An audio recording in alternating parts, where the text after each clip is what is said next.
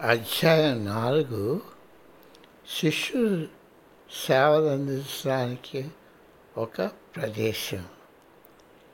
స్వచ్ఛంద సేవకులుగా ఇతర దేశాల నుండి కాలేజీలోనూ ఆసుపత్రిలోనూ సేవలు అందించడానికి వ్యక్తులు కొద్ది కాలాల పాటు వచ్చేవారు. హాన్స్టర్ ఇన్స్టిట్యూట్ నుండి అమెరికాలోని ఇతర కేంద్రాల నుండి బృందాలుగా వేతనంతో కూడిన సెలవుతోనూ శీతాకాలంలోనూ ఆయనతో ఉండటానికో ఆసుపత్రి పనిలో సహాయం చేయడానికి ఆశ్రమానికి వచ్చేవారు.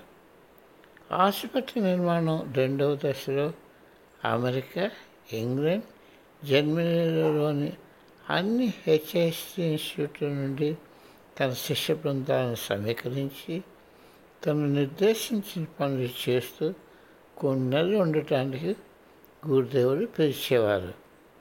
వారికి అప్పచెప్పిన పని పూర్తి చేయగానే వాళ్ళు వారి దేశాలకు వెళ్ళిపోయేవారు.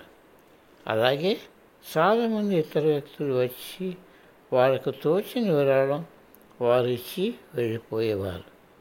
ఒక ఆర్కిటెక్ట్ వచ్చి కొంతకాలం తన సేవలు అందించారు.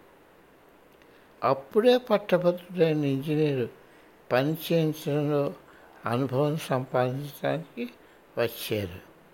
అర్హత నైపుణ్యం కలిగి మారుమూల ప్రదేశంలో వ్యక్తులు రావడం చాలా దుర్లభంగా ఉన్న రోజుల్లో అటువంటి వ్యక్తులు చాలామంది వచ్చి ఆ గడ్డు కాలంలో చాలా సహాయం అందించారు. దానికి తోడు చాలామంది శిష్యులు విరాళాలు ఇతర అవసరమైన వస్తువులతో సహాయం చేసేవారు. స్వామి రామ అన్న వ్యక్తి యొక్క కళ నిరంతర కృషి చొరవల ఫలితమే. హెచ్ఐసిగా ప్రాజెక్టుగా రూపుదిద్దుకున్న అది గురుదేవుల అనుగ్రహంతో చాలామంది వ్యక్తుల కార్మిక మద్దతు ఫలితం కూడాను.